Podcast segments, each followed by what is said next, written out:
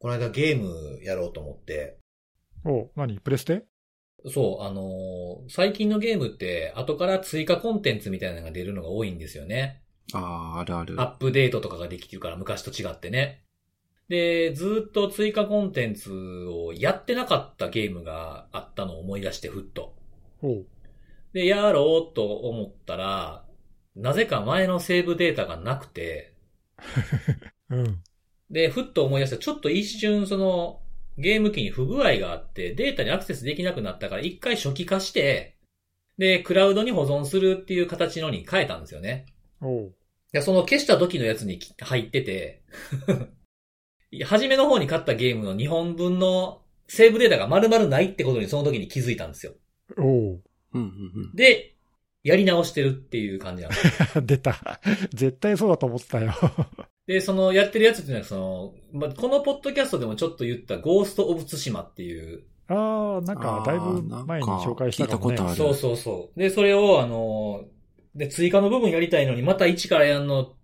て、って弱いしね、キャラクターも最初。うんうん。うーん、と思ったけど、まあでもやるしかないやと思って、やったらなんかもう初めての感覚ぐらいおもろいんですよ。ええ多分、そうじゃないかと思った。そう。新鮮な気持ちでできんじゃないの？そうめっちゃ自然。めっちゃ、あめっちゃそう、めっちゃ自然にめっちゃ新鮮にできてるんですよ。いや、なんかところどころなんか、あ、これこういうストーリーやったなとか、これ、あ、これの悪いやつこいつやったな、実はな、みたいなとか、もちろんちょっとずつ覚えてるんですけど、うんう。うんんうん。まあでもね、7割ぐらいは、なんか、うろ覚えというか、ほとんどちゃんと覚えてないですね。ああん、人間の記憶ってあいね、いい加減なもんだね。そうそうそう。いや、なんかね、昔って僕、その、まあ世代で言うとファミコン世代なんですけど、はい。はいフ。ァミコンの頃っていうのはそのソフト1本、まあ小学生とか、まあ幼稚園の頃からやってたから、1本ずつがそのやっぱりその年にしては高いじゃないですか、やっぱり。数千円のものなんてポンポンポンポン子供に与えるなんてことはあんまり親はしないじゃないですか。そうだね。そうですね。だか、ら、一本一本に対してけ結構なんかこう、思い入れが強かったんですよね、昔は。でもそればっかり、それ買ったらもう次の買うまでそればっかりやってるし、それに加えて、やっぱ自分もまだまだ子供やから下手くそやから、なかなかうまく進められなくてクリアできないんですよ。うん。ずっと維持になってやってっていうのがあるから、記憶に残っ、今でもここのゲームこうやったなって思う、覚えてるのはあるけど、最近やったゲームってやっぱ曖昧っすね、記憶が。ああ、なるほどね。もう次から次に出たら買って、やるものなくなったらなんか買ってとかってしてると、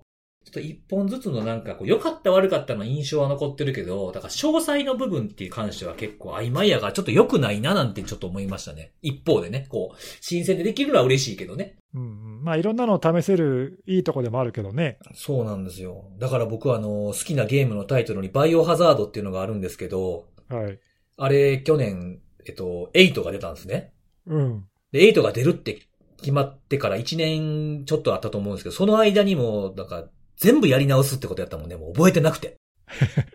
なんか言ってたよね、そういえばね。そうそう、今3まで終わりましたとか、そんな言ってたと思うんですけど。うんうん。そうそう、だからちょっとちゃんとね、こう、噛み締めていくっていうのは大事だなと思いましたね。確かに確かに。あ、でも今聞いてて思ったけどさ、うん。漫画とか小説とかな、まあ何でもいいんだけど、うん。なんか新しいのが出るじゃない？はい。まあだってそういうのって何ヶ月に1回とかじゃん、連載してるやつとかでもさ。うんうんそうすると、大体その新しいのが出て買うと、うん。うん。1個前から読み始めるよね。うんわかる。それ、同じことこの間僕やった。それ。うはん。俺毎回そう。いつも、あの、1巻前から読み始めて、い。で下手すると1巻前読み始めると、それをストーリーが分かんなくて、もう1巻前に戻ったりしてさ、わかる。ど、どこまで戻んねんみたいな。そうなんですよ。なんか僕も25、6巻みたいなやつを買って読んだら、ま、さっぱりわからんくて。で、同じことをやって、結局1個前見ても分かれへんくて、2個前見てもうっすらやなと思ったから、もう一気に19巻ぐらいから読み始めた。わかる。すげえわかる、それ。すげえわかる。俺も同じことやってるもんい。や、みんな結構そういうのあるんですよね。まあ、あるでしょ。あるあるだよね。いやー、覚えてないもんやなと思いました。なるほど。まあいいじゃないですか。新鮮な気持ちでまたた楽しめて。ね。よかったね。そうそうそうそう。よかったよかった。はいはい。ということで、えっ、と、お便りが来ておりまして、はい。まあ、看護さんも、僕が紹介した看護さんも買ったあの、カークランドのポップコーン。はいはいはいはいはい。ええ、あれを試した方がいてですね、うちの電子レンジだと500ワットだと6分って、長ない？結構長い感じしますね。焦げないのか500ワな、そット6れで。分は長いよな。ね。長い気そんながしますね。に、あれか、同じワット数でも違いあるんだな。あるみたいですよね。でもなんかすごい美味しいという感想をいただいて、画像付きでツイートしてくださってまおしたね。素晴らしい。まあ、間違いのない味ってことですか。そうそうですそうね。うん。寝る前に食べてお腹胃もたれしたことあるんで、それは気をつけた方がいいかもしれない。ああ、寝る前はね。ポップコーンに限らずさ、寝る大体そう食べるもんじゃない、あれは。確かに確かに。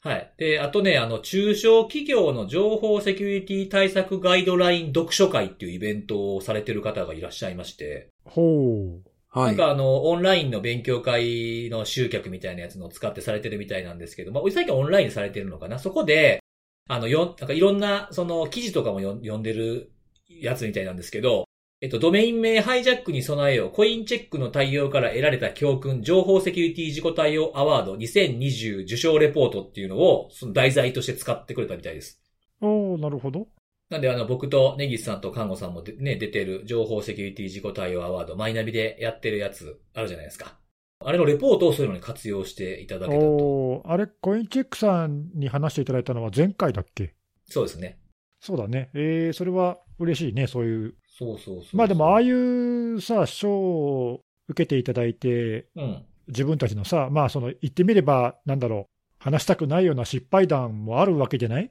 そうですね。ねまあ、そういうのも含めてこう、ね、積極的に共有してくれるっていうのは大変ありがたいし、やっぱりこう聞いてて、すごいためになるもんね、ああいう話ってね。学びが毎回あるという感じですね。ね、う本ん、そうそう、当事者の人たちの生の声ってやっぱり違うよなって、毎回思うよね。やっぱ、おまき、同じことを言っても、重みっていうのも違うし、あと外から見ててこうだろうなって思ってることが、実はそうじゃなく、そっちよりもこっちが大変でしたとかっていう新しい気づきみたいなものがあったりするので、なんかこう、いい意味で予測不可能な感じという当か、うんうんうんね。確かに勉強会の題材にはもってこいかもしれないね。そうそうですそうねあれ素晴らしいそうなんですよまあなんかこの僕たちのこのポッドキャストのが、まあのメンバーが審査員にも出てるっていうので、まあ親近感と安心感もありみたいな感じで楽しみにしてくださってるそうです。おーありがたいですね。今年はちょっとね、はい。はい、あの、タイミングを変えて、いつもは2月か3月、まあ、だいたい3月にしてたのかな、あれ。そうだね、年度末にいつもやってたけどね。そうそうそうそう。まあ、ちょっとその、いろいろ表彰だとかの落ち着きタイミングみたいな、事故の落ち着きタイミングみたいなものを考えて、ちょっと今回だけは6月にまず試験的にやってみようかっていう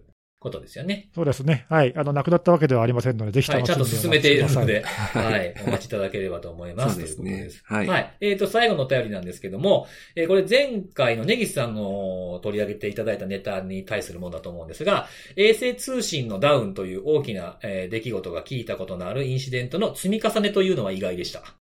えー他にも未公表の要因が多くあるとは思いますが、えー自分のセキュリティ対策がもしかしたらこうした穴を一つでも塞いでいるのかもしれないと思うと、右、身が引き締まりますという。おーなんか大変ありがたいコメントだね。あの、全くおっしゃる通りで、うん。起きてる事象がその全く自分たちに無関係と思っちゃったら、それでそこから話は進まないんだけど、うんうん。それ以上得るものはないんだけど、いや、なんかどっかやっぱり地続きなところはあるはずなんで、そうですね。うん、なんかね、その、おっしゃってくれたけど、衛星通信なんて全然関係ないやじゃなくて、まあ実はっていうね、その侵入経路は VPN からでしたとかさ、はいはい、はい。どっかで聞いたことあるやんみたいなね、なんかそういう話前回したんだけど、はい。うんうん、なんかまあそういうところからも得られるものってやっぱりあるはずなんでね、そういうふうに思ってみていただけると、聞いていただけると嬉しいね。そうですよね。なんか、ネギスさんがね、普段からこう、興味を持たれて取り組んでいるあの、ボット関係の調査とかも、うんうんああいうのもね、その、各家庭一個のルーター一つ一つをちゃんとできれば、こ結果が出て変わってくるっていうのもありますからね。そうそう、すごく実は身関係があるっていううん、身近な問題なんだよね、実はね。うんうんううんん。すごくなんか嬉しいですね、こういうコメントいただけると。ね、いやー、なんかいいですね。ありがとうございます。はい。ということで、えー、お便りは以上なんですけれども、えー、今日もセキュリティの話をしていっちゃおうかなと。いきますか。はい誰からいきますか？今日はね、そうだな、今日は、看護さんですね。おーはい。私でしたか。はい。はい。じゃあ、早速、行かせていただきますけども、今週はですね、あのーまあ、ちょっとなんかいろいろ、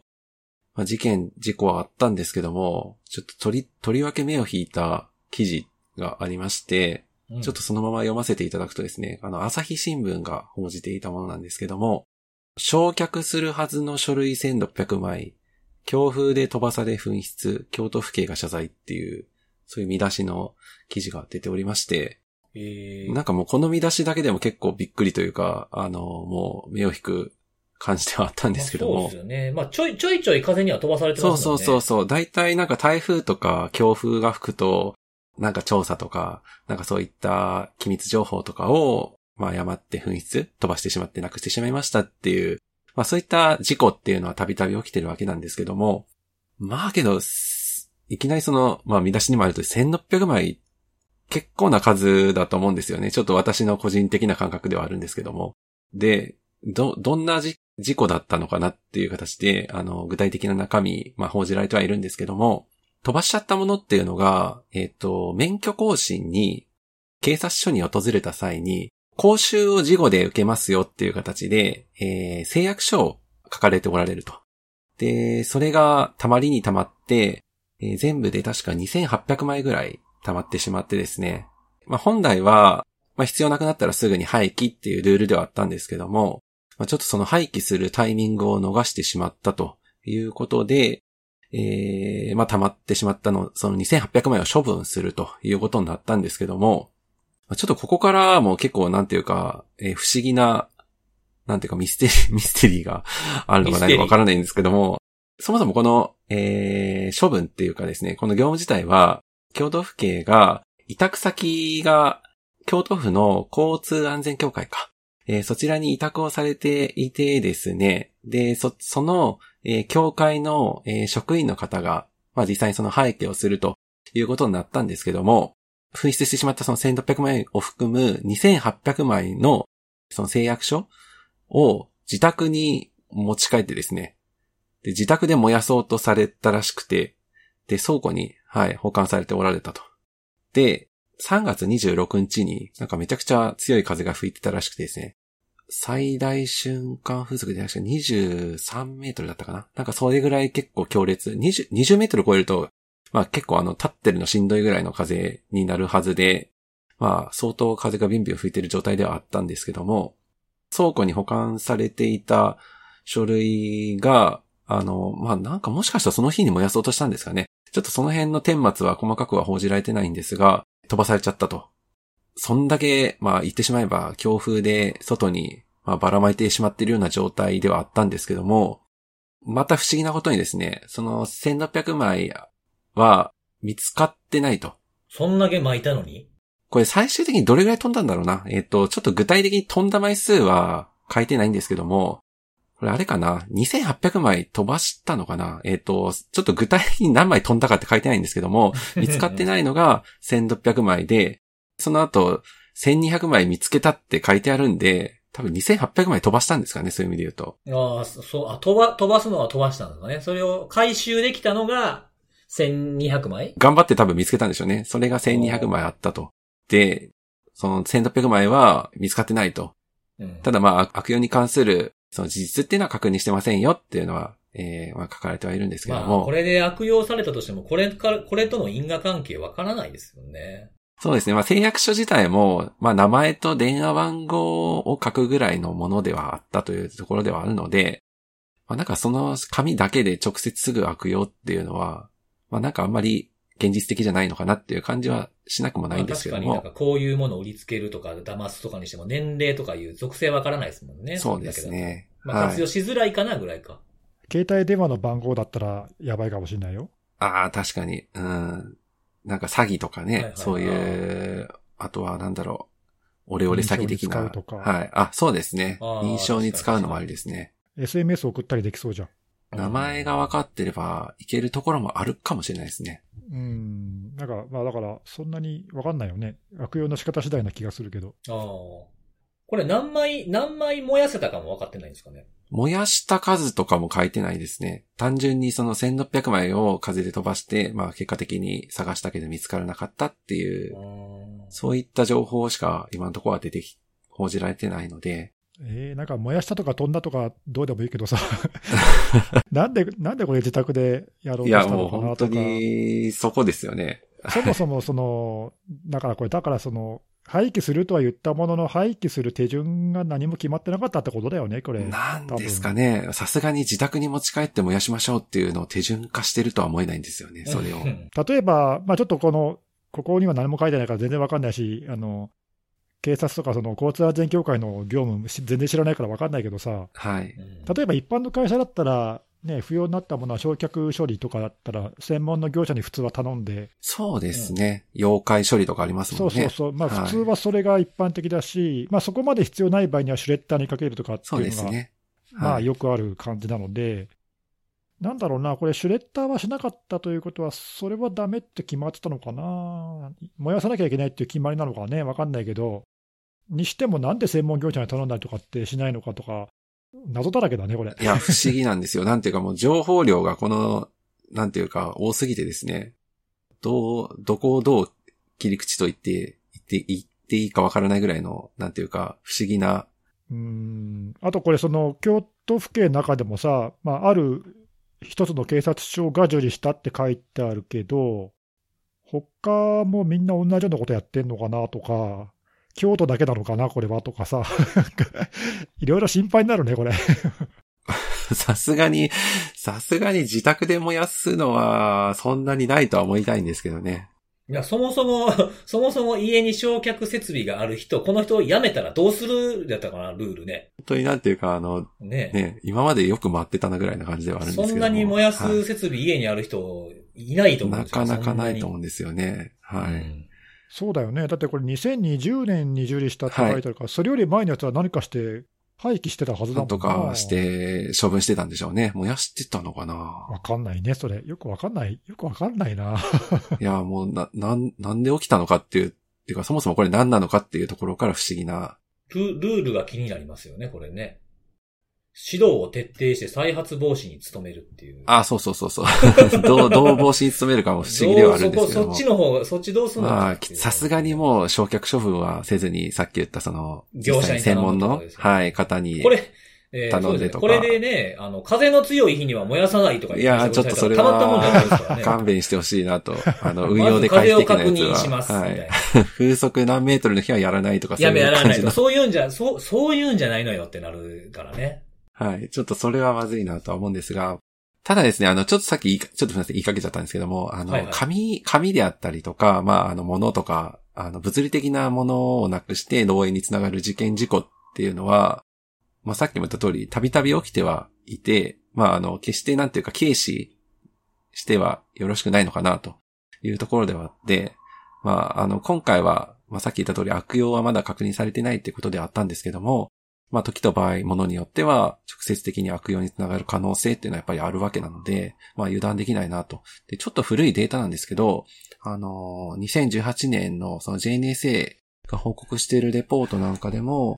まあ、確か全体の、えっ、と、4分の1ぐらいが、まあちょっと紛失と置き忘れってちょっとガッチャンコされちゃってるんですけども、まあそれが4分の1ぐらい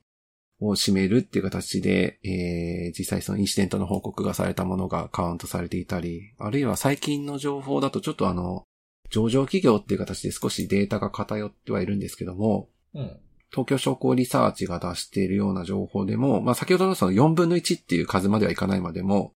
えっ、ー、と10%ぐらいが紛失であったり、誤って廃棄してしまったっていうケースが、えー、情報漏洩や紛失の件数の原因という形でまあ、あの、計上されているので、情報セキュリティあるいはサイバーセキュリティっていうと、外部からなんか不正アクセスを受けて情報を流出するっていうような、あるいはウイルスに感染してとかなんかそういったのがすぐ、あの、頭には浮かんでくるんですけども、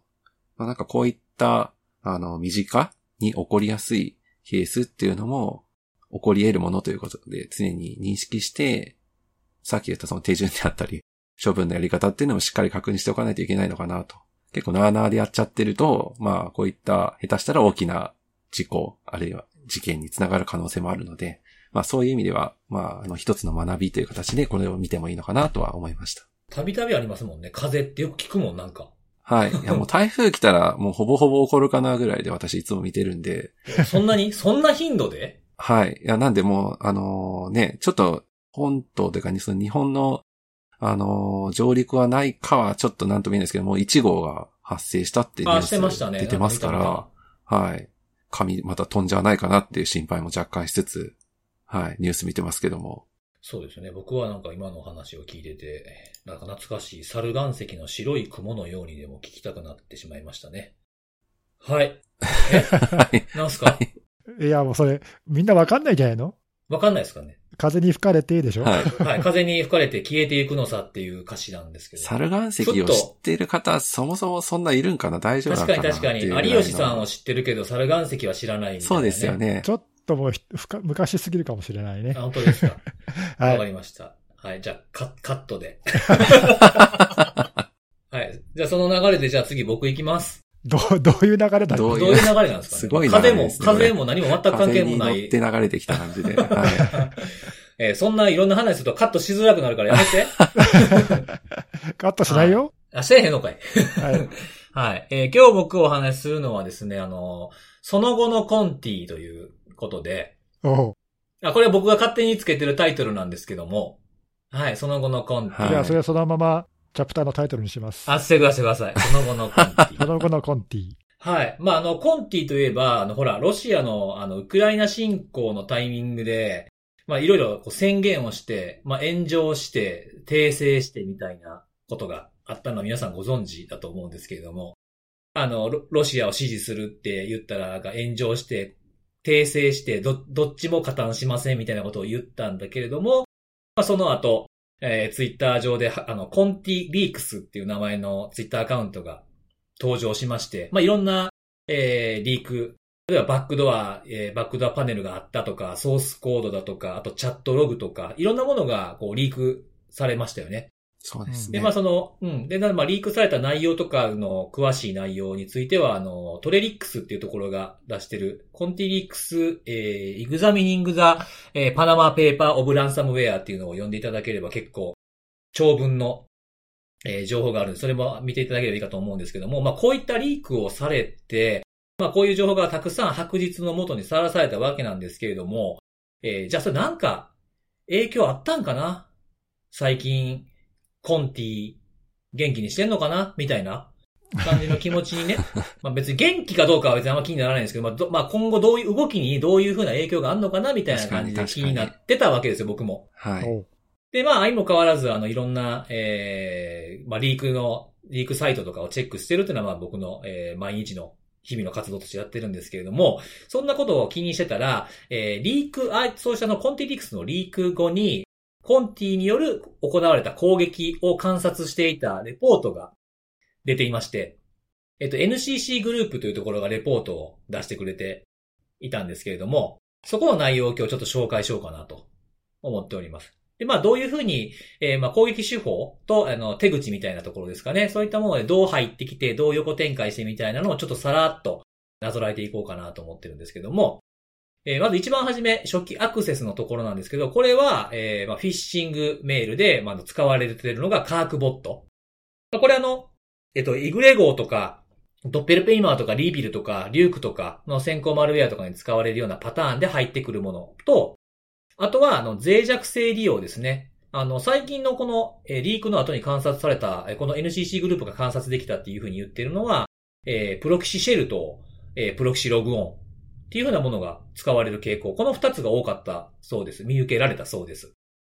であとは、ま、他のもの、過去に観察されたものとかだと、まあ、このポッドキャストでもよく取り上げてるのは VPN 関連ですよね。40ゲートとか。あと、ログ4シェルとか。あとは、ま、侵害された正規のメールアカウントからのフィッシングメールが行われたり、まあ、あの、あんまり多くはないと思うんですけど、認証に対するブルートフォースみたいなものも初期アクセスとして使われてきているというふうな紹介がされていました。で、まあ、この、え初期、えベクトルで入ってきた後、まあ、ラテラルムーブメント、横展開どういうふうにしていくかというところも、え言及されてたんですけれども、あの、リモートデスクトップを使ってというふうなところだけではなくて、あの、内部でリモートデスクトップ使うケースもあるんですけど、別のリモートアクセスツールを、あの、落とすというふうなことがレポートに書かれてありまして、あの、AnyDesk っていう、まあ、同じようなリモートアクセスして操作するソフトウェアに AnyDesk っていうのがあるんですけど、こういったものをインターネットからダウンロードしてきて使うというふうなことが観察されていると。あとは、あの、バッチファイルでまランサムウェア展開するというふうなことも横展開にありますし、えー、アンチウイルスを止めちゃうみたいな。なぜかこのレポートだと、あの、ソフォスのアンチウイルスを止めるバッチファイルがあの、観察されたというふうに書いてはありましたね。まあそういったアンチウイルス、まあ自分たちの邪魔になるようなものを止めるというふうなものとか。あとは、あの、これは僕、あの、あんまり見たことなかったんですけど、あの、侵入先のホスト、乗っ取っちゃってるホストから、直接、あの、RDP つなげるように、あの、リバース SSH のトンネルを貼るみたいなことをするというふうなことが書かれてありました。使われるツールは P-Link っていうやつだそうですね。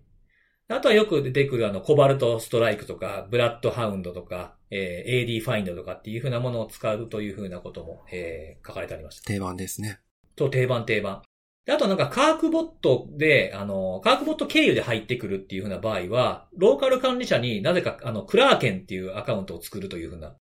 ものも中にはありまして、まあこれは名前はちょいちょい、あの、アフィリエイトによって変わるからあんまり当てにはならないと思うんですけど、まあこういった永続化のためのローカルの管理者アカウント、バックドアアカウントを作るというふうな動きだそうです。あとはね、あの、リモート操作のためにエニーデスク以外にはスプラッシュトップとか、あとはアテラっていうふうなものも使うっていうふうに書かれてありましたね。これはあの攻撃の展開をしていくときに使うツールを把握していくっていうのは発見の手がかりにもなるので、知っておいていいんじゃないかなと思いました。あとは、ま、これももう定番なんですけど、特権昇格とかをしていくときには耳カッツがよく使われる。で、これどこの攻撃も、まあ、通、通常のって言い方はおかしいですけど、まあ、標的型攻撃とか内部のアクティビティではよく使われるんですけど、まあ、あんまり多くはないけれども、ゼロログオンを使って、えー、まあ、管理者権限取っていくっていうふうなものもあったというようなこと書かれてありました。で、最後、あの、目的を達成する暗号化と抽、まあ、抽出というか、外に情報を持ち出すというふうなことを、この二重脅迫のランサムウェアはするわけですけれども、これあの、ずっと前から変わっていなくて、R クローン使ってメガにアップロードするというふうな、これも全然変わってないですね。過去に僕が紹介したコンティの攻撃も R クローン使ってメガにアップロードっていう、これあの、前に流出したこのコンティリークスとは別に流出した時のあの攻撃のマニュアルみたいなものにもまんま R クローン使ってメガニっていう設定ファイルが入っているぐらいだったので、まあこれも粛々と同じのが使われてるんだなっていう感じでした。で、あの横展開なんですけど、この横展開からまあ暗号化目的の達成というところが、まあ昔のこういった標的型ランサムとかネットワーク侵入型ランサムと言われているものはどんどん時間が短くなってきてるというふうに言われてるんですけど、えー、まあ昔は、まあ1ヶ月とか数週間とかがザラだったわけですが、今回のもので言うと平均時間はやっぱ5日間ぐらいっていうふうに書かれてあったんですけど、ただしというところで、あの初期アクセスがプロキシシェル、プロキシログウォームを使われた攻撃とかは、この一番初めに脆弱性を利用されてから横展開までの期間が3ヶ月から6ヶ月空いたりするっていうふうな報告も中にはありましたね。これあの、多分攻撃を一番初めに初期アクセス、まあ一番初めの攻撃をした人と、えー、中に入って横展開して情報を盗む、ランサム感染させる、みたいなところの、まあ攻撃者が別の場合、売り渡された後とかっていう風な場合もあるので、ここは、注意が必要ですと、はい、早めに気づける注意が必要ですみたいなことも書かれてありました。で、まあ、こう全体通して見てみてですね、あのー、読んだ僕の感想なんですが、まあ、平常運転だったなというふうに感じました。で、えー、リークがある前、リークがあった時、その後っていうふうなところでリーク数を僕全部カウントしてるんですけども、えー、2022年に入ってからの1月は、えー、11件でした。これかなり少ない方なんですけど、これあの、ま、ホリデーシーズンっていうところもあったのか、他のランサム、えー、グループもかなり件数が少なくて、合計数も少ないので、まあまあ11件でもめっちゃ減ったというわけではなくて、まあこれは時期的な問題。で、えっと、2月が、えー、34件なんですけど、これもまあ 平均的な数でした。で、えー、先月3月なんですが、まあ、リークの影響を受けたんだったら、まあ、かなり減ってるかもしれないというふうに、うね、えー、伺い知れる、うん、部分なんですけども、65件。おお えー、なので、2020年の7月から僕観察できてるんですけども、から見て過去最高件数でした。いつも僕が見ている範囲だと二大巨頭になっているコンティともう一つのロックビットも、えー、は102件と、これも過去最高の、過去最高で初3桁のリークっていうのがありましたね。ただまあ、あの、リークするっていうのって、実際に攻撃をしてからリークするまでって、まあまあ結構間空く場合もあるので、貯めてあったものを出してるっていうことも考えられるし、今出せるもん、やれるだけやっといてみたいな風に、店じまいの準備をしてるっていう風にも見れるので、まあもうちょっと見とかないといけないかなっていう感じはしましたけれども、攻撃手法には大きく変わらず、えー、攻撃自体はちゃんと続いている。っていう、まあ別にいい状況になってないってことは知っておいた方がよろしいかなというふうに思いましたね。なので、あの、まあ、同じ、えー、今まで言ってきたと同じことなんですけども、まあ、どこで気づけるのかとか、どこで止められるのか。まあ、このタイミングで止められてたら、気づけてたら、ランサムまではいかなかったのに、みたいなところもあるかと思うんですけど、そこだけに、まあ、気を取られずに、どんな、えー、内部で攻撃の展開をするのかっていうことを、まあ、知るために、あ、知ってですね、初期に発見することに、こう、重きを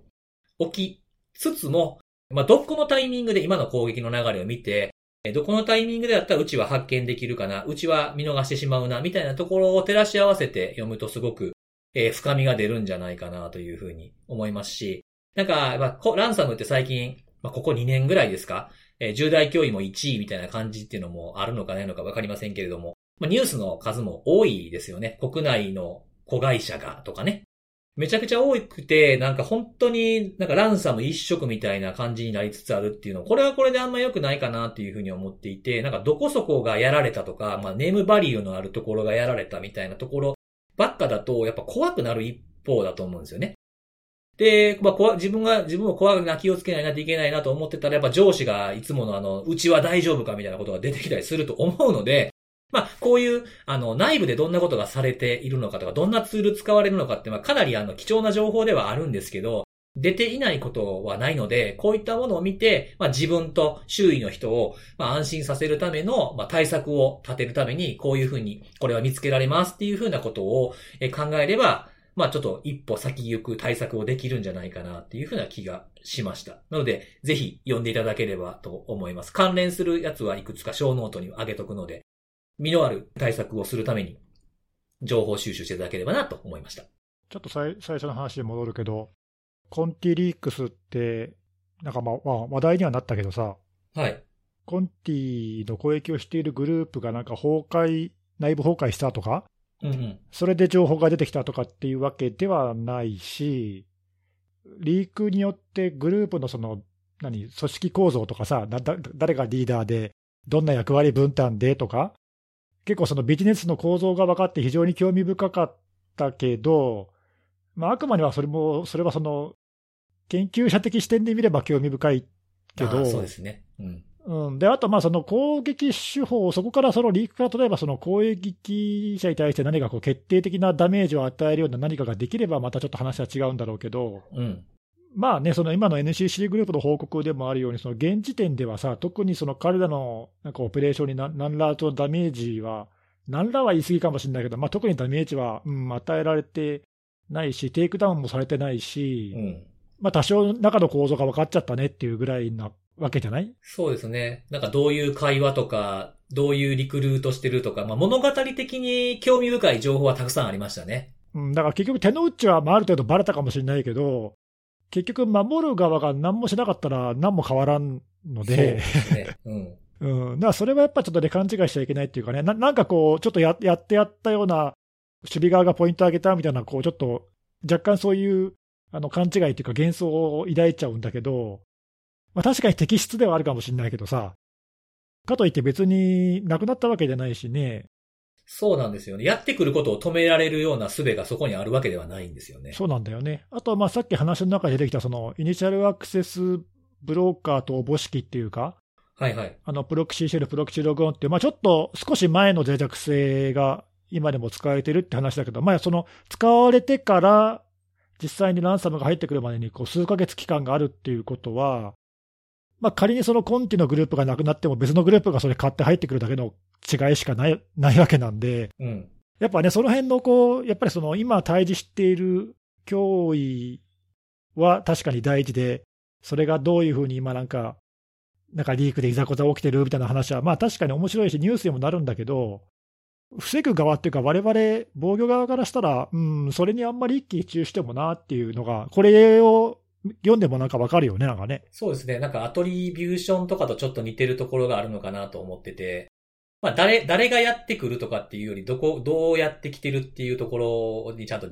こう、重きを置かないとなっていうのは僕もこれ読んでて思ってましたね。立場の違いだと思うんだけどね、その公益者をやっつける仕事をしてる人とか、うんうん。研究者とか法執行機関とかはやっぱりこういう情報すごく大事だと思うんだけど、そうそうですねですね。うん。守る側はね、その攻撃手法とか、そのそれをどう検知するかとか、どう防ぐかっていうのは、まあ、あんまり多分変わんないのかなっていう状況はね。まあ、だからやっぱさっき辻さんが言ったみたいに、こういういい情報はいろんなところにあるから、それを生かしてやっぱ防御を固めないと、まあ、なんかね、やっぱりやられやられっぱなしの状況は結局変わんないのかなっていうか、誰かが敵をやっつけてくるのを待っててもしょうがないんでね。まあでもやってきてる内容って結構やっぱ定番なものってたくさんあるし、ね、例えば R クローンでメガ送り、メガにとかあったら、ね、じゃあそのメガブロックしてれば検知できんのかなとかっていろんなアプローチがまだまだできることあると思うんですよね。そうだね。なんかその R クローンでメガとかってのはなんだろうね、使いやすいのかね、使い勝手がいいのかな、わかんないけど。まあ R クローン自体は使いやすいと思うんですけどね、その設定ファイルを渡しとけばそのまま使わせられるしっていうのもあるから、使いやすいと思うんですけど、なんでメガなのかなっていうのは。ね、アップロード先もいろいろありそうだけど、メガは使い勝手がいいのかな。まあまあなんかメガ見ますよね。いや、多いよね、結構ね、不思議だね、うん面白いよね。多い多いうん。まあでもそれはそれで、あれだよね、そのメガなんて普段使わない会社はさ、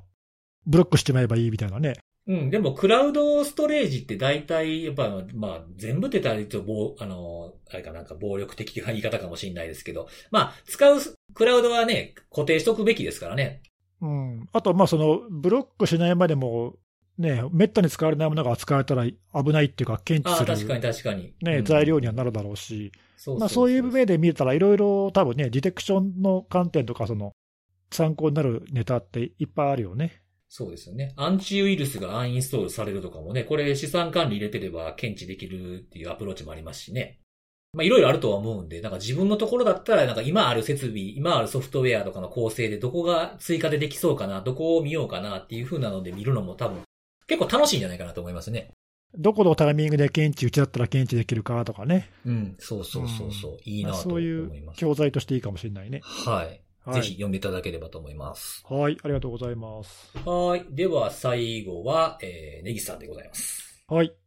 最後は私はですね、今日は、サイクロプスブリンクというボットネットの話をちょっとしたいなと思うんだけど、めっちゃ僕なんかもうノータッチですよ、そんなの。お大丈夫ですよ。今日私が全部説明します。お あ、でもそういうポッドキャストなんですよね、これね。そうなんですよ。ちょっと はい。そういうポッドキャストです。あ知らなくてもいいんですよね、別に。そうです、そうです。あの、知ってる人は聞かなくてもいいんです。ああ、そうですよ。いや、まあ聞いてもらってもいいんだけどね、知ってる人がね。はい。より理解を深めるという意味で。逆に知らなくてよかったなっていう。えっとね、何かというと、おまあ、今週の4月の6日に、えーアメリカの司法省が、まあ、アメリカの国内にあるそのサイクロプスブリンクというボットネットの、まあ、C2 のサーバーをテイクダウンしましたという、まあ、発表をして、発表したんだけど、あのまあ、ちょっと今僕、テイクダウンという言葉を使ったんだけど、いわゆる普通のテイクダウンとちょちょっと違ってて、FBI らしいというか、アメリカらしいやり方で面白いなと思ったんで、あのその内容を紹介しようと思うんですけども、えー、とこのあのマルウェア自体、ちょっと今日詳しく説明しないんだけど、このサイクロプスブリンクっていうのは、あのまあ、いわゆるロシアがやってるって言われているマルウェアの一つで、あのまあ、ロシアの攻撃者グループってまいろいろいるんだけど、その中の一つでサンドワームっていう、まあ、悪名高いグループがいて、これはまああのロシアの連邦軍のあの情報機関の GRU っていうところがまあ背後にいるんではないかと、アメリカの政府とかまあ名指しで批判している攻撃者グループなんだけども、まあ、ここが近年、まあ、使ってたと言われているサイクロプスブリンクっていうまあ名前のボットがあって、で、これは最初に名前が出たのは、今年の2月の23日に、アメリカとイギリスの法執行機関が、まあ、共同でアドバイザリーを出して、こういうマルウェアがロシアが今使ってるからみんな注意してねと、まあ、そういう注意喚起を出して、まあ、そこで名前が初めて出たんだけども、えこれはね、あのまあ、主にそのスモールビジネスっていうか、中小企業とかで使えているような、まあ、大企業でも使ってるかもしれないけど、まあ、主に中小企業双方向けって言われているような、ウォッチガード社のファイアウォール機器に主に感染すると言われてるやつで、まあ、一応他にも ASUS とか、あのいくつか違うベンダーにも感染するとは言われてるけど、まあ、主にはメインはウォッチガードですと。いうことで、でまあ、この同じ日にウォッチガードからもあのアドバイザリーが出て、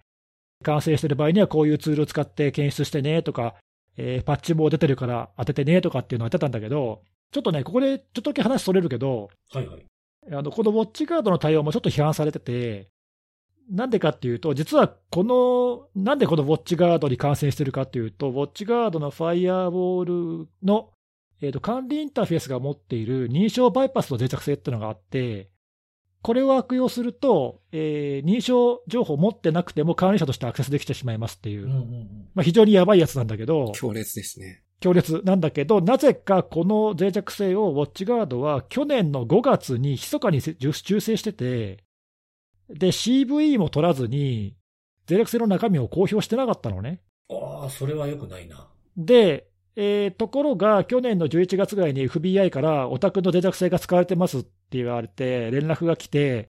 そこで攻撃に使われてるってことを知ったんだけど、それからまあ FBI といろいろ協力していて、最終的にこの2月になるまで何も公表してなかったのよ。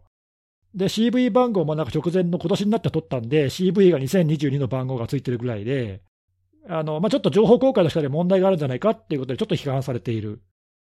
というのは、まあ、そういうちょっと裏話があるんだけども、まあ、そういう感じで、えー、ファイアボールの脆弱性を使って、まあ、感染をしたんじゃないかと。で、えーまあ、この2月の23日に出たタイミングで、まあ、シャドウサーバーっていう団体があのネット全部スキャンして、どれくらい感染してるかっていうのを、まあ、レポートしてくれてるんだけど、まあ、そのレポートによると、全世界で1573台、70カ国に感染が確認されましたと言ってるんだけど、そのうちのおよそ半分の700台ぐらいはアメリカなんだよね。なので、まあ、これはあのアメリカを狙ったっていうよりおそらくそのウォッチガードの機器の分布がアメリカで偏ってるせいなんじゃないかと。使われてるのが多いというだけってことですかね。多分ね、多分ちょっとそれ調べてないけど、おそらくそういうことじゃないかと思います。ということで、まあ、結構アメリカがだから影響を受けてるという感じですと。で、まあ、この注意喚起でさ、あの、みんな直してねって言って、まあ、全員がそれに気づいて直してくれれば、話は早かったんだけど、まあ、容易に想像がつくけどさ、そんなにみんな修正しないじゃん。確かに。まあ、実際その FBI が調べたところ、まあ、約1ヶ月後の3月18日に、まあ、スキャンして調べてみたら、大体ざっくりだけど4割ぐらいは感染してた機器が減りましたと。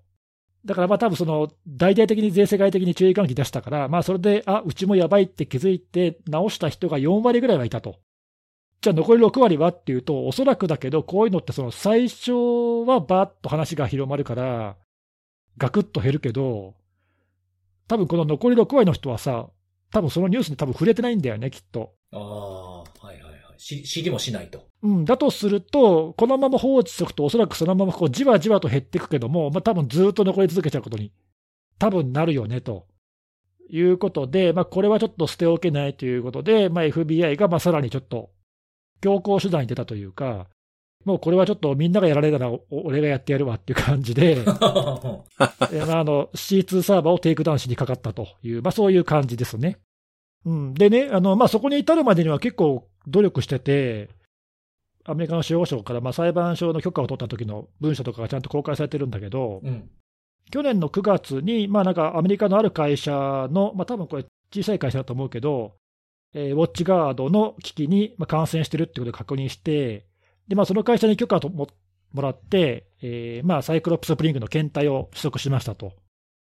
で、いろいろ分析して、まあ、どこの C2 と通信してるかなとかさ、いろいろ調べて、まあ、C2 サーバーとかも特定をして、で、そのうちの1台がアメリカにあるってことが分かって、で、今度はそのアメリカにある C2 サーバーの、えー、機器の持ち主にコンタクトして、ちょっと調べさせてと。で、えー、まあ、これあの、サイクロプスブリンクって、一般のボットの他に、まあ、C2 サーバーになっている役割のボットっていうのがいて、で、そこに指令を送っている、まあ、オペレーターっていうか、えー、一番てっぺんの指令する攻撃者がいてって、まあ、そういう総コードになってるのね。で、えー、その C2 をいろいろ調べてみると、まあ、なんかどうやらその指令は TOR 経由で指令コマンドが送られてくると、C2 サーバーに。というのが分かって、で、まあ、その C2、まあ、世界中になんか20何台かあったらしいんだけども、そこから、えー、数千台のそのボットに指令が送られているという、まあ、そういう構造が分かりましたと。いうことで、じゃあこの C2 なんとかしたいねということで、ここからがなかなかやるなって感じなんだけど、うん、その C2 に送られてる通信をまあ分析したり、まあ、あとはマルウェアを多分リバースエンジニアリングとかして分析したりとか、いろいろやったと思うんだけど、うん、その攻撃の指令を偽装することに成功しましたって言ってて、ちょっとここのね、詳細がはっきり書いてないんだけど、攻撃者からの指令がどういうふうにコマンドで送られてきたのかとかっていうのは、ちょっとその辺が詳しく書いてないんで分かんないんだが、まあ、何らかの方法で、攻撃者からの命令を装って C2 サーバーに命令を送るってことができるようになりましたと。ええー、その、トア経由で来てたやつを偽装できるのに成功したと。そういうことですね。すごい、すごいですね。うん、まあちょっとそこら辺の詳細ははっきりは書いてないけど、まあそういうことができるようになりましたと。うんうん、で、それを使って、まあその1台のその調べた結果から、他の C2 サーバーにもリモートでそういうその攻撃者の指令を装ってコマンドを送ることができるということが分かりましたと。で、まあ、ここはそのウォッチガードに協力してもらって、なんかテスト環境でね、実際にその C2 サーバーを立てて、えー、ちゃんと命令が送れるかどうかって、なんか検証をしたらしいんだけども、うんうん、で、それでもって、えー、最終的に裁判所に許可を取って、えー、アメリカ国内にある C2 サーバー、まあ、この時点でなんか13台、全世界26台あるうち13台がアメリカにあったっていう話なんだけど、その13台の C2 サーバーにリモート経由でコマンドを実行していいという許可を裁判所から取りましたと。まあ一応あの、アメリカにもちゃんと一応法律、法律があって、勝手にその FBI がね、あの、法執行機関といえども、民間の企業が持っているマシーンに勝手にコマンドを送って何かしちゃうってことは、これはまあ違法なわけですよ。うん、なので、まあ一応裁判所の許可を取りましたと。いうことなのね。で、具体的にじゃあどういうコマンドを送ったかっていうと、まあそれも細かく書いてあるんだけど、全部で5つのことをやりましたと。うん、で、まず1つ目が、あの、まあ本当にちゃんと完成するかどうかっていうことを確認しますと。いうことで、まあ、ボットのそのマルウェアのファイルが本当にあるかっていうのをまず確認しますというのをやって、で、2番目にその機器のシリアル番号を確認しますと。で、まあ、これはおそらくそのリモートでさ、コマンドを送っちゃうから、後々そのオーナーに連絡を取るためだと思うんだけど、シリアル番号、機器のね、ウォッチガードのシリアル番号を取得しましたと。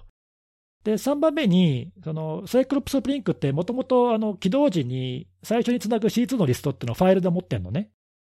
で、その初期 C2 リストっていうのがあるので、このファイルを取得しますと。で、まあ、万が一その FBI がさ、まあ、まだすでに、あの、知ら、知っていない、自分たちが把握していない C2 があるかもしれないから、それを調べるために、その C2 のアドレスリストを取得しますと。で、もし仮にそれが、なんか知らないものがあったら、それもターゲットとしてね、加えようって、まあそういう目的だよね。それから4番目に、マルウェアを削除しますと。で、これであの C2 のサーバーを無効化しようってことだよね。で、えーと、ただこれで終わりじゃなくて、最後5番目に、えー、そのウォッチガードの管理インターフェースのアクセスを、まあ、ファイアウォールのルールを変更して、外からアクセスできないようにブロックするというルールを追加しますと。で、これはさっきも言ったけど、その感染にさ、管理インターフェースの脆弱性を使ってるから、まあ、そこにインターネット経由でアクセスできないようにっていう、まあ、そういうブロックルールを書きますということを最後にやりましたと。で、まあ、結局これでその13台のシートサーバーに対して、マルウェアをまあ削除して無力化して、あと、まあ、その、またもう一回感染しちゃったら困るんで、代わりインターフェースにもアクセスできないようにしてっていうことをやって、まあ、C2 サーバーを、まあ、少なくともアメリカの中にあるやつは全部無力化しましたと。おすごいな。言ってるのね。なんで、えっ、ー、と、まあ、そこにつないでいたボットは C2 から指令が来なくなるんで、まあ、基本的に無力化されますよねという、まあ、そういう作戦をやりましたと言ってるのね。で、ただし、ちょっと注意点として、あの、あくまでもこれはその、あくまでもアメリカの国内の法律にのっとってやったオペレーションなので、残り半分の国外にある C2 サーバーには何もしてませんということと、あと、まあこれ、直接ボットに対して何かやったわけではないので、えー、そのアメリカの司法省のプレスのリリースにも、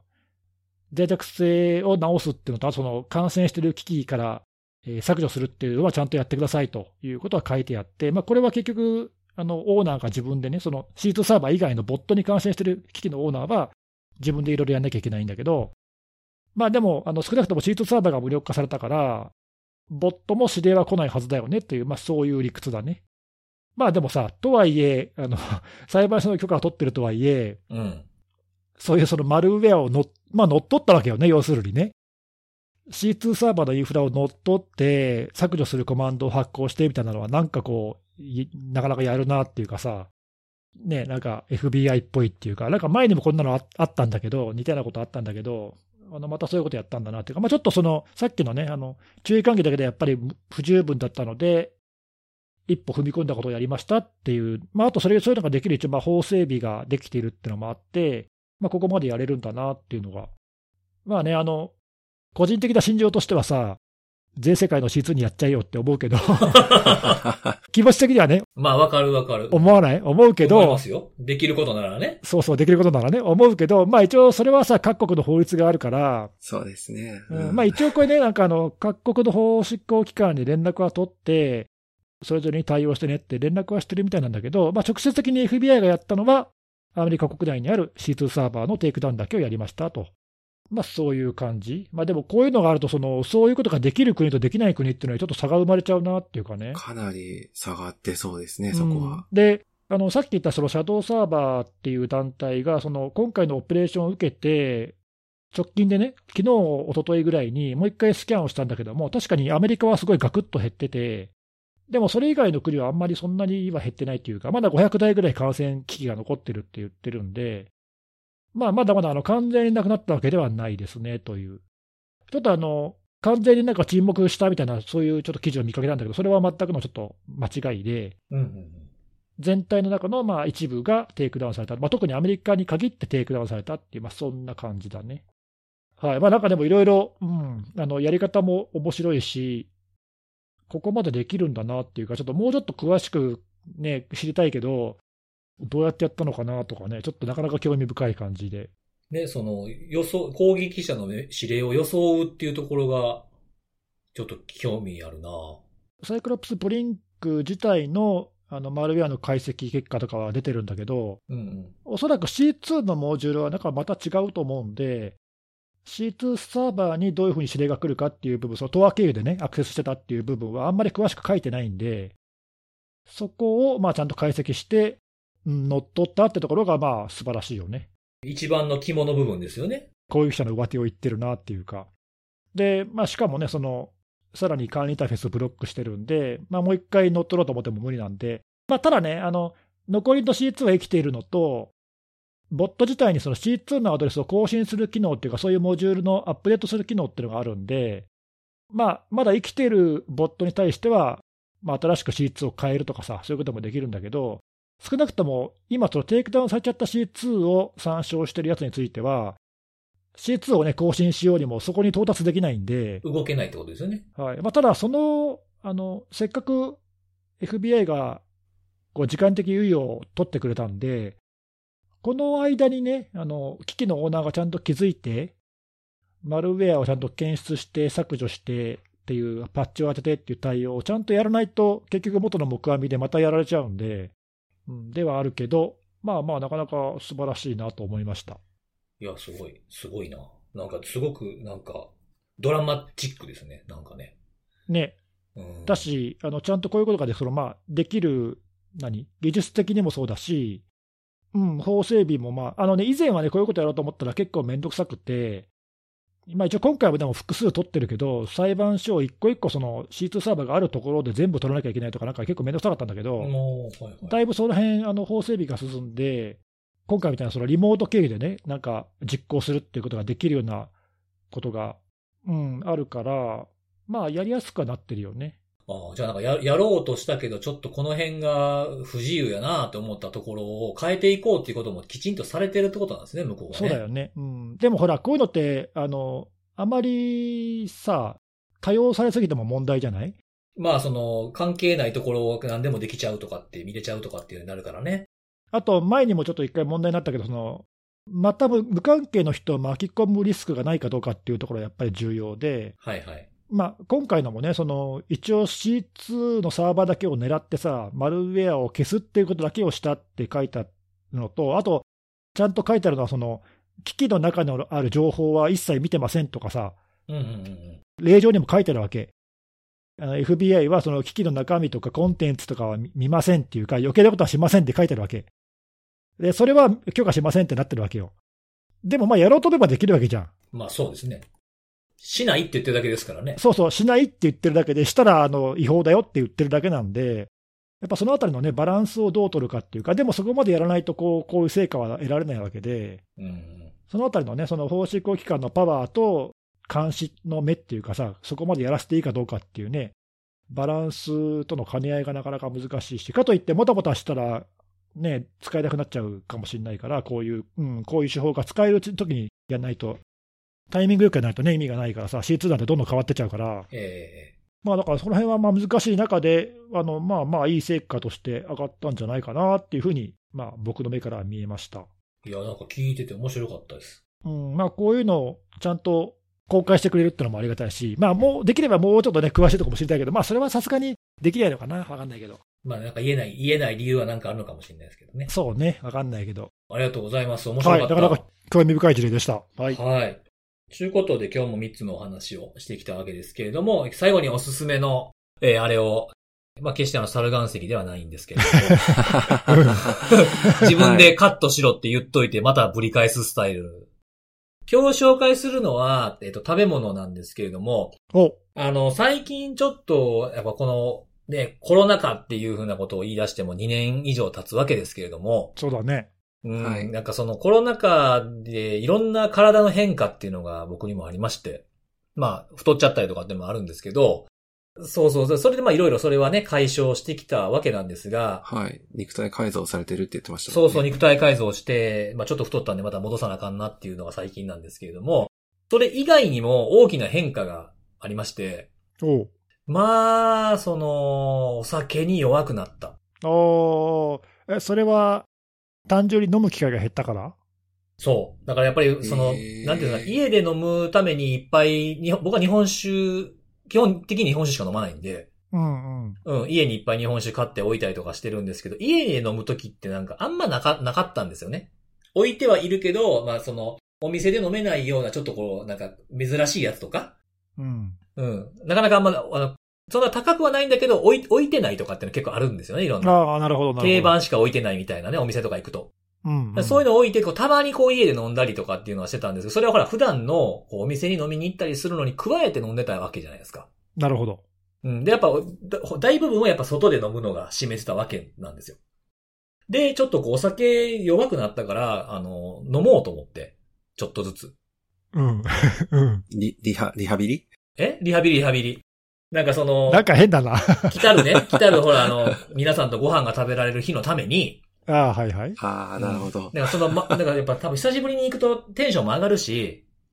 あの、昔の感覚で飲んだりすると、なんかもう、潰れたりとかしたらめっちゃ迷惑やから それやめていただきたいね。うん。はい。そうそう、だからリハビリしようと思って、こう、毎日こう、ちょ、ちょっとずつちょっと飲んだりしてるのね。でもやっぱそれに当てがいるじゃないですか。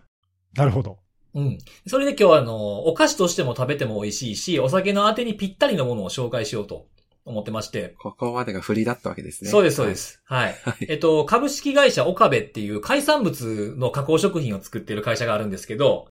そこのそのまんま貝柱っていうのが、ほう。ありまして。そのまんま名前がこう表してる通りってこと？まんまなんですけど。あそうなんだ。はい。あの、あちらにそのまんまっていうのはそのまんまシリーズがあって、あの、そのまんま貝柱、そのまんまちりめん、そのまんまエビっていうのが。ああ、そうなんだ。え えー、あ、本当だ、いっぱいある。東はないです。東はないです。聞いてない、聞いてない。東も、あとあの、和子もないです。知らんねわ。はい。で、これあの、なんかなんかパリパリしたお菓子なんですけど、ああ、そうなんだ。うん。ほうほうほう。で、あの、まず、原材料は、もう、貝柱だけ。おう。で、あの、ちりめんとかエビとかも、その、あの、品質表示とかいろいろ、品質表示？なんか材料とか書いてあるとかあるじゃないですか。そこに書いてあるのがもう全部、ちりめんはもうちりめん。エビはエビって書いてるだけなんですよ。お本当にそのまんまだ。そうそう。まあ、まあ、貝柱、板、板屋貝っていう、ホタテに似た貝があるんですけど、それの貝柱を使ってて、せんべいを作るみたいな、この、なんていうのかな、こう、あ、圧力かけて、お、熱と圧力で、こう、ペタンと挟み込む機械があるんですけど、せんべい作る。駄菓子とかでもこんなん使われて、それでこう、一個一個作ってる、焼き上げたお菓子なんですよね。ああ、じゃあ、え、じゃあ何その、貝柱一個から、まあなんか、せんべいみたいに焼いてるそうそうそうそう。上からべちゃーと、べちゃーと押さり、押さりつけてるので、まあ、一個綺麗に崩れてなければ、コースター、普通のコースターよりも、ちょっと一回り二回りぐらい小さいぐらいなんですけど、平たくなってるんですよ、薄く。へえ、面白い。そうそう。で、まあ、10g ぐらい入ってて、まあ、400円ぐらいなんですけど、あの、口の中に入れると、あの、結構長い間味がします。で、つなぎとかも一切使ってなくて、そのしょっぱい味とかもするんですけど、それはもう海水とか、その貝柱そのものの味でしかないんですよね。なるほど。何にも特にこう、なんか足したりとかしてるわけじゃないわけだ。そうそう。無添加で、その、なんていうの、つなぎみたいなものも一切使っても、材料はもう貝柱をべちゃっと挟み込んで薄くしているというか。いいね、いいね。うん。だからその、なんていう子供に食べさせても全然大丈夫だと思いますし。うんうん。なんかね、はい。食べ物としてもなんかあ安そうそう全だしというか、うん、その食べやすくしてるところもなかなかいいね。一瞬でなくなりますけどね。あ そうなんだ。はい。で、あの、これ。やばいやつじゃん。やばいやばい。ほんまにあの、最初僕ね、この、これを知った時に、その、ちりめんとエビとかもやっぱいろんなのあったら、他のどんなんなんかなって思うじゃないですか。うんうん。だから、これあの、3つセットっていうか、売ってるんですよ。アマゾンとかでも。おはいー、いいね、それは。そう。で、ちりめん、エビ、貝柱を買ったんですけども、貝柱がやっぱ一番美味しくて、ズバ抜けて美味しかったんです、僕は。だからもう貝柱だけを、あの、数個買うっていうのを、リピートですか？リピートして今食べてる最中なんですけど、まあお酒にも合いますし、お菓子として食べてもいいと思うし、ね、その添加物とかもないんで、そうだよね。いいね。めちゃめちゃおすすめですね、安心して食べられるよね。はい。まあ一番はめっちゃ食ってまうっていう。あそれは危険だね。そうそうそう。だからもうあの、もうお酒のあて、お酒を飲めばほらあんまり物食べなくなるから、うんうん。うん。それでこれとお酒だけ、日本酒とこのそのまんま貝柱を食べるっていうのを最近。あ、でも逆にさ、その、無添加で、そのまんまだとすると、逆に何かつけてってとか、な何かと合わせてとかっていう食べ方もあったりするんじゃないの？わかんない。ああ、これはでもね、あの、そのままのがいいの？そのまま、これに何かつけるっていうのは、全く僕は思いつかなかったですね。ああ、もう必要ない。必要ないですね。完成されてる。完成されて。まあ、強いて言うたら、例えば、なんかこれをぐちゃぐちゃぐちゃってバラバラにして、なんかご飯にかけて食べたら美味しいかもしれないですね。ふりかけ的なへえ。やっぱりそんだけ塩味があるってことなんですね。そうそうそうそう。この、その、岡部っていう、株式会社岡部っていうと、いろんなあのものを作ってるんですよ。チーズとかも作ってるんですよ。チーズのお菓子とかも。作ってたりするので、このチーズもね、なんかどどうも聞くところとめちゃめちゃ美味しいらしくて。えー、あ別に海産品だけじゃないんだ。チーズもあるんだ。そうそうそうそううそう。小魚と、あの、アーモンドとか一緒に入ってるようなやつあるじゃないですか。アーモンド小魚的な。あ、美味しいよね、あれね。そうそう、あれも作ってますね。そう、愛媛の会社なんですけど。えーえ、これ、あ、でもまあなんかちょっとやっぱ日本酒だよな。え、でもほら、アーモンド小魚、あ、そうか、お二人はお酒をあまり飲まないんですよね。あんまりね、全然飲みません。あ全然、あ、そうか、そうか。全く飲まないんでこれは失礼しました。あの全然でした。コーヒーに合う、これ。コーヒーはちょっと合紅わないです茶、紅茶はありますか？ちょっと違うよね、コーヒーは。あ、じゃあ、そんなネギスさんはね、あの、文明堂のカステラとかの方がいいかもしれない。普通に美味しいお菓子。俺もこのそのまんま貝柱が食べたい。そう、ちょっとどうしようかな。なんかじゃあおやつとかちょっとお腹空いた時にみたいな。そうか、コーヒーね、そうそう。なんかね、確いや、そうそう。コーヒーに合うやつがいいんよ、俺は。わかりました。ちょっとコーヒーに合うやつちょっと探しときますわ。はい、お願いします。あ、でもさっき、さっき言ったの文明堂のカステラは多分合いますんで。あそうかただ普通に美味しいものですけど。普通に誰でも知ってるやつだ。そうそうそうそうそう。おすすめせんでいいあれですけど。えーいや、でもまあ確かにこれはお酒飲む人に結構おすすめかもしいや、れない、ね。おすすめでございます。はい。あの、他にも美味しいものあると思うので、サイト見ていただければいいんじゃないかと思います。ちなみにこれはさっきの話だけど、え、アマゾンとかそういうところで買買うのがいいですか？あ、そうですね。アマゾンでも楽天でも買えますし、あの、公式のところでも、あの、通販のページがあるので、あ、そうなんだ。なるほどね。はい。通販サイトあるので、そこで買ってもいいかなと思いますけど。はいはい。そんな感じでございます。ありがとうございはます。い。ということで、今日もセキュリティの3つのお話とあれを紹介しました。ということで、ここまででございます。また来週のお楽しみです。バイバイ。バイバーイ。